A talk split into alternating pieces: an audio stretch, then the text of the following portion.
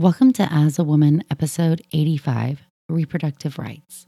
Today I'm talking all about the intersection of science, politics, reproduction, and who gets to decide what happens to your body. Welcome to As a Woman, the podcast hosted by fertility physician Dr. Natalie Crawford to educate and empower women. Each week, learn about your health, your fertility, and how they relate to your true self. Become a part of the community fostering collaboration over competition while learning how to authentically find your voice and amplify others as a woman. Hey, friends, welcome back. So, today I am talking about reproductive rights and what that means. I touched on it in my last episode, which was called I'm Speaking, where I really talked about, you know, female empowerment and why getting involved in politics this election year is so important, especially for me and my profession. And I've had a lot of questions since then. And I really felt like that was worth scrapping my entire, you know, episode plan for the year because it's October 18th when this episode airs, and you need to go vote. And so I really felt like if you had honest questions, I should be answering them. It's really interesting when you have a podcast because you have to decide what to name every episode. And you don't want it to be too long because people are lazy and they'll get bored and they won't see what the name is. Yet if it's too controversial, people may never give it a chance. Meaning, I was going to call this episode abortion or abortion rights for a long time. And I didn't want to alienate women who have very strong feelings about that, even though I think it's something that we need to talk about. I grew up in a Southern conservative Christian house, which was fine. I grew up in South Georgia and I didn't know any friends who got an abortion. I didn't personally get an abortion. And I knew most people were really adamantly against it under the basis that it opposed their religion and that to be Southern was to stand up for Christian religious beliefs, which meant to vote Republican. We can argue about that if we want, because I truly believe that most Christians have views that are socially much more liberal than traditional Republican views, at least under the Trump administration, and really do believe in things like freedom of people and caring for others and not putting children in cages and protecting those in our community who are sick or poor or disenfranchised or who need help. To me, those are the beliefs that Jesus embodied health care for all, freedom of choice, forgiveness, equality. You can do you, but I honestly challenge the notion that to be very Christian, you must be very Republican. And we can take traditional ideals like Democrat and Republican out of this conversation because I know a lot of people who are very Republican and the current administration does not support their views. So let's not harp on our category let's think about our beliefs and why we believe them and how does that impact this exact election. I always grew up believing in abortion, and I don't know where that came from, except that as somebody who, a young woman in her teenage years, wanted to become a physician, I honestly felt like that was not the government's place to make decisions for doctors. A fundamental belief over medicine that physicians and patients should be the one who are making choices that are right for them. No matter what the subject matter was, it just happened to be abortion that everybody talked about. And I remember in high school and in college, I went to college at Auburn, which is in South Alabama, so very similar Southern Christian conservative beliefs. I loved it there. But I was the outlier. And I don't love drama, but I love understanding people's brains and taking deep dives on issues. That's the introvert in me to the extreme. And I would have so many conversations with people, and I was constantly surprised by the lack of an answer to their beliefs besides, I'm Christian and this is what I need to believe. I believe in the sanctity of life. I believe that life begins at conception. I heard these things over and over. And even though I would say, I believe in life too, I couldn't get over the hump that I didn't think it was a man's job who had no idea what abortion was or is to dictate what was okay and what was not. So I held firm to that. My own experiences as a healthcare professional opened my eyes. And I think anybody who's in medicine who has taken care of people at a county or community hospital has been humbled to the extreme. I'm to start crying recording the podcast for the first time by seeing people at their worst and in situations completely out of their control.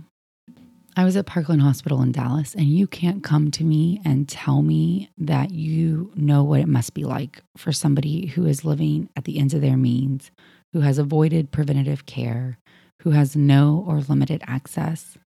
These struggles and the heartache and the death that comes from a lower socioeconomic status class because they just do not have access to care.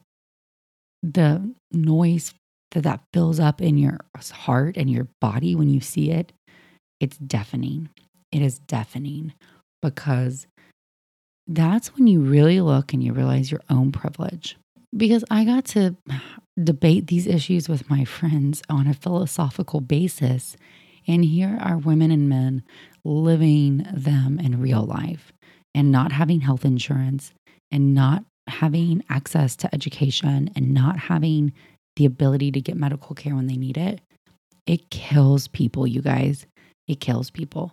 In Parkland, we would have, when I worked in the emergency room, people would line up outside the door on Sunday evening to get admitted to the ER because they needed dialysis. And dialysis was a first come, first serve thing for somebody who doesn't have health care.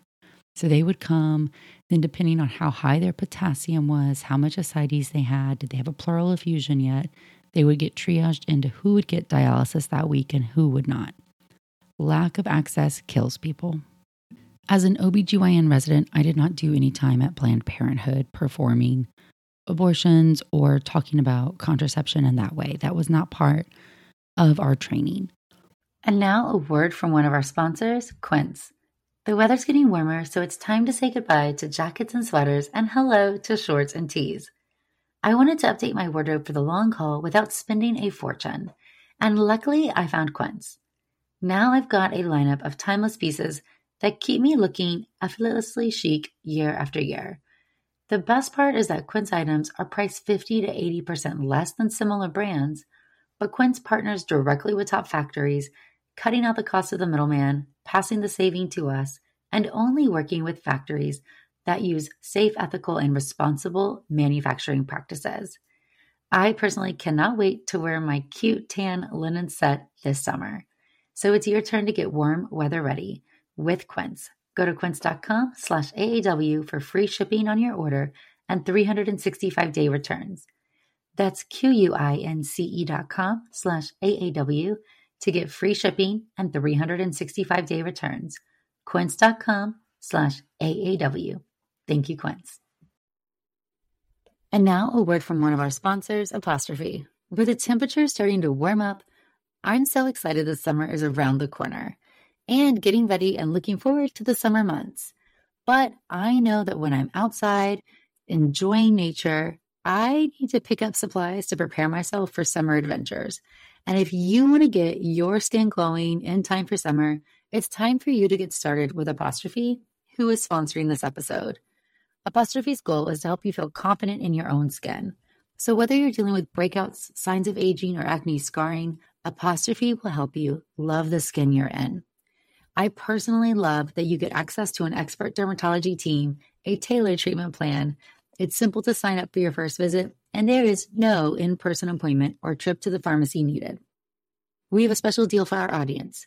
Get your first visit for only $5 at apostrophe.com slash AAW when you use our code AAW.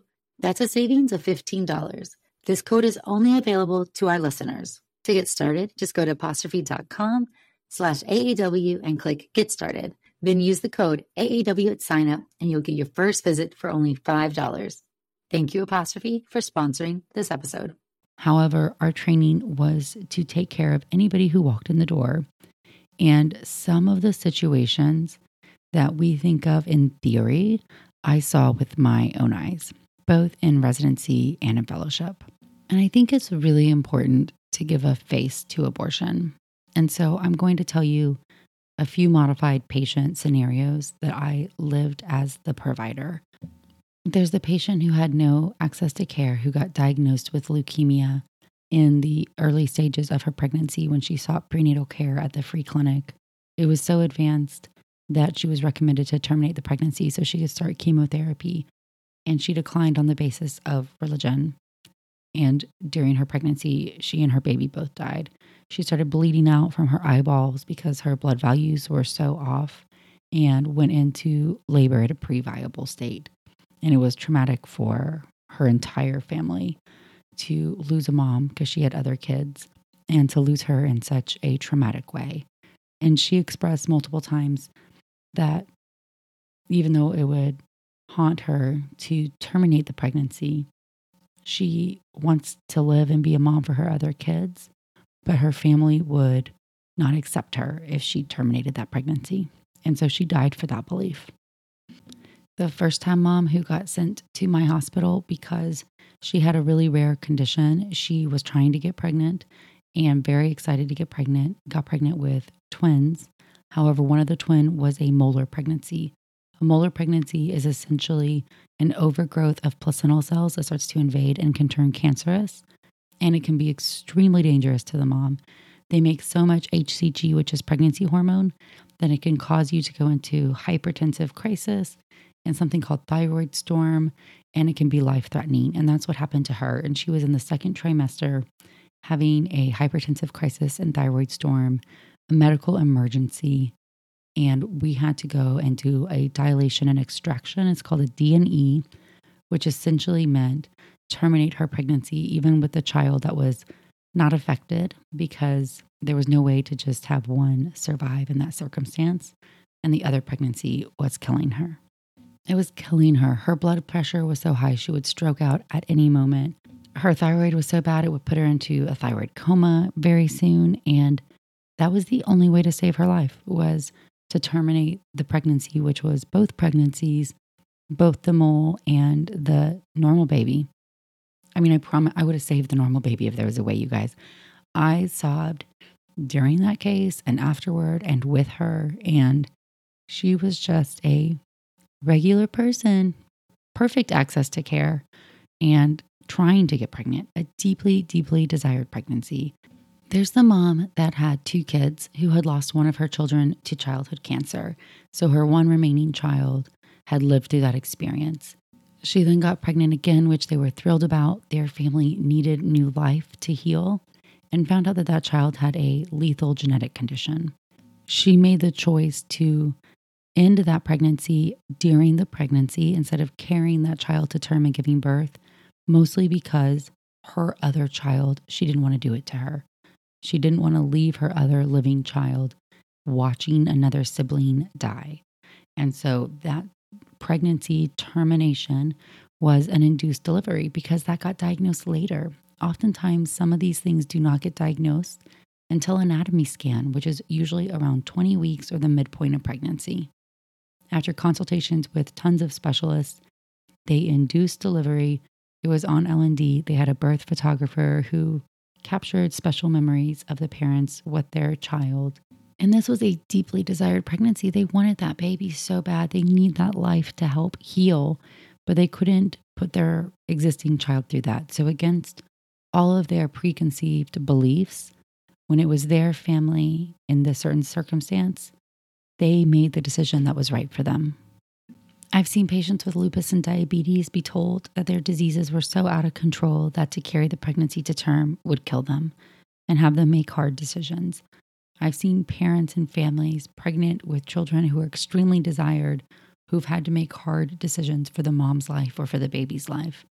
And I'm so thankful that I've never personally been in that circumstance. As somebody who has lost pregnancies, it's a terrible thing no matter how it happens. It must be even worse to have it happen in a circumstance that you can't control or that you didn't want. And to have it come with so much shame and stigma, I can't even I can't even get over that. Those stories are not to say that plenty of people don't choose abortions because it's just not the right time for them. And if you can give an accept to any circumstance, there are still valid reasons. Abortion is not okay except in circumstances of rape or incest. No, that means abortion needs to be okay so women who experience rape or incest have access to it. Abortion is not okay except in circumstances of the mother's life. The thing is, people who make the laws do not understand the medical minutia of what these ifs are. And so if we allow laws to go into the gray zone, we then are putting women and families at risk. We have to trust science and medical professionals enough to know that this is a very personal decision between a doctor and a mom that is going to be different in almost every circumstance. And you can personally not believe in abortion, which means you wouldn't get one for yourself. And that's really great because that shows a lot of privilege that that circumstance wouldn't kill you, wouldn't leave your other children without a mom, or wouldn't hinder you because you don't have money to even feed the kids that you have. It's a lot, a lot of privilege to say, I would never get an abortion myself. And that's okay. It's okay to have privilege. You just have to acknowledge it. I'm glad you're living in that zone and that you're in the place that if you got pregnant, you could afford or support or socially make it happen and it wouldn't kill you. I'm I'm honestly really happy for you. I mean, that's me, right? That's me. I'm sitting here telling you that I believe in abortion and I do. I mean, I do. Look, I just told you some stories. And what I mean by I believe in abortion is that it is a procedure that saves lives and it is a procedure that should be permitted to be discussed between medical professionals and their patients. But would I go get one myself? No, I'm extremely privileged and we could have that child and I'm healthy enough that it wouldn't kill me and it's okay with my profession and a lot of various things. So, no. But does that mean I go to the ballot and I vote for me? No, you vote for the people in the world that you care about. When you have immense privilege, you don't vote for you. I don't go vote to save money on my taxes. Screw that. I vote to give that money to help the people who need it. And you can do whatever you want with your own financial resources, but on social issues, you must open your eyes. If you are privileged, you need to vote for the people who are not. That's who needs our help. So, I want to talk about two things. One is Roe versus Wade, and then the other is the personhood bill. Roe versus Wade is protecting ability to access abortion on a national level. If it gets overturned, which is highly likely in the current political climate, what that means is abortion access to care will be severely dependent on the state that you live in. It will lead to a huge inequity and ability to access an abortion because you will have to have the ability to travel across state lines and have adequate childcare and get to some place that can service you in a timeline that is acceptable to get there. I will say already, I live in Texas, and when I have patients who are in circumstances and they need a termination of a pregnancy, maybe it's because of high order multiples and that it's been designated as too risky for them and for their babies to continue, or because of genetic abnormalities that are diagnosed. The state of Texas already makes it really difficult for women to get a termination of pregnancy after 20 weeks. Most of my patients do have to travel in order to get that done, which adds extra burden to an already extremely emotional process. And that's in current day. If Roe versus Wade gets overturned, about 10 states have automatic laws in place that will automatically ban abortions without the protection of Roe versus Wade. 12 other states are highly likely to pass new laws, which would likely lead to abortion bans in those states. And so that means that it's going to be extremely difficult for a woman to get an abortion in those states and probably even in other states because abortion clinics will close. There will be less support and less funding. It's going to be harder to get in. And if you're in the difficult choice of considering getting an abortion, it is 100% safer the earlier it happens. So, if we live in a world where it's harder to get access to an abortion, you are going to see more women either not getting the procedure, getting the procedure done late, or having illegal abortions. So let's all take a minute and remember Dirty Dancing. Are you like me? Did you see this movie when you were so young that you didn't even realize that Penny had an abortion? I don't know when I learned that that's actually what happened in Dirty Dancing. That Penny went and got a dirty, nasty abortion somewhere and then had an infection from it. And baby's dad came and he was a doctor and gave her antibiotics and said she'd be okay. That's not made up stuff. Let's think of the time where Dirty Dancing existed. So, yes, Dirty Dancing came out in 1987, but it was set in 1963. And it was a really smart movie that had an abortion subplot for a reason, because they wanted to have other women and men understand in the pre Roe versus Wade dynamic. So, Roe versus Wade was passed in 1973. It was a landmark decision of the U.S. Supreme Court in which the court ruled that the Constitution protects a pregnant woman's liberty to choose to have an abortion without excessive government restriction. Before that was passed, 10 years earlier, Dirty Dancing. Here's Penny. It's 1963. Abortion is illegal. Penny is a dancer. That's how she makes money. Can't make said money if she's pregnant. Robbie the creep says he's not going to blow his money helping her at all. He's not even going to give her money for an abortion. Do you remember this? And so then she needs $250 for the illegal abortion doctor who's coming to town to do it on a dirty table with a knife.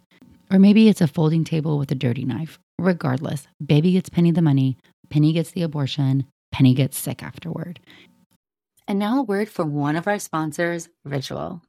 Did you know that women were excluded from clinical research policy by federal law until 1993? But women belong in scientific research. They're essential, and Ritual knows this. I choose Ritual multivitamin every day because it is easy to take, and I know that I am getting high quality and traceable ingredients in a clean and bioavailable forms.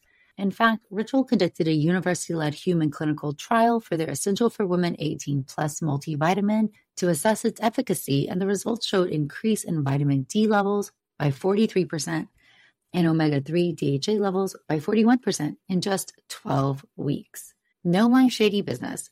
Ritual's Essential for Women 18 Plus is a multivitamin that you can actually trust. Get 25% off your first month at ritual.com slash AAW. Start Ritual or add Essential for Women 18 Plus to your subscription today. That's ritual.com slash AAW for 25% off. Thank you, Ritual. Let's also acknowledge that baby's dad, who is a doctor, when baby comes to get him in the middle of the night to help Penny, he doesn't sit down and ask Penny what happened and then storm out of the room. I don't believe in abortion and it's illegal, so I'm not going to help you. No, he's a doctor. He took an oath to take care of people and he is taking care of Penny. Now, let me say this. Number one, is everybody who goes and is so against abortion, are they really against dirty dancing too? Because this is a very liberal statement about abortion and reproductive rights. And number two, Dirty Dancing did not make this up. This is actually a practice that was really common before abortion was legal. And you can talk to OBGYNs who are older, and they will tell you about the abortion wards or the septic wards, women getting septic. That's an infection, a bacterial infection inside your bloodstream from illegal abortions. And women would die from trying to induce abortions at home with instruments, medications, trauma. This isn't a made up thing, meaning if we limit access to abortion care because we are so pro life, more people will die. Because it's not going to prevent women from ending a pregnancy if they're in a circumstance and they need to end it. It is going to prevent them from being able to do so safer. And so instead of just having the pregnancy terminated, a woman and her child are both likely to die. And yes, we can sit here and debate that maybe that woman should give a child up for adoption or this and that. Great, let's keep abortion legal so it can be a safe access to care opportunity for those who need it. And let's help fund adoptions and let's make them more mainstream. And let's give more money to support young women who are pregnant. Do both, you guys. It is not that I want these babies to go be adopted, so I'm going to force the mom to have them because moms will still die. Moms will die at a higher rate. More people will get sick. And there are circumstances that you or your mom or your sister or your daughter, your daughter may find themselves in that are terrible, traumatic, and heartbreaking. And even to highly desired pregnancies. This is the thing about all the late term abortion talk. Nobody is doing a late term abortion to terminate a pregnancy unless it is necessary to save their life or because the child is so sick it's not going to make it anyway. You don't get that far. You don't get through that much. If you walked in at 32 weeks wanting to have an abortion, Nobody's just going to give it to you because you don't want to be a mom. That's not how the medical world works. However, if you have cancer and that pregnancy is killing you, or you have severe lupus, or your baby has born with anencephaly and has no brain, those may be calculated decisions by your healthcare provider to go into labor and give birth to that baby at an earlier time period so that you can heal, so that there's less risk to you, and so you can get on to that next pregnancy. These are terrible decisions that nobody wants to be in. And by limiting access to abortion, we are going to hurt more people than we help.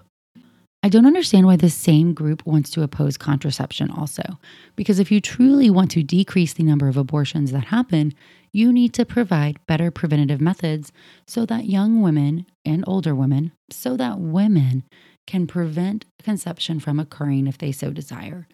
Limiting access to contraception in the name of life does not make sense. And as an OBGYN, we use contraceptive methods all the time for medical problems, those with hormones and those without, because they can help control your periods and different medical issues. That argument to me is crap. Again, it is showing your own privilege that you think you're above this issue because it doesn't impact you. Thank God you don't have PCOS or endometriosis or infertility or any medical condition that would make your life harder. Okay, let's talk about personhood bills. Personhood legislation is trying to say that from the moment that sperm and egg fertilize, the pregnancy, the embryo has inalienable rights. It has equality of justice and due protection from the law. And what this means is that if a human being has rights from the moment of fertilization, you can't then go terminate that pregnancy because it has rights. So, the premise of personhood bills is to make abortion illegal. Now, we can debate when life starts because I've seen twin pregnancies come from a single embryo that was five days old and 200 cells that I put inside a woman and it split therefore after. So, is that one life that split into two, or are each of those persons their own independent life? Regardless of when you believe life begins, there's no denying that life is parasitic onto a mother until a baby is born. That embryo is dependent upon mom's internal environment to keep it growing until it exists.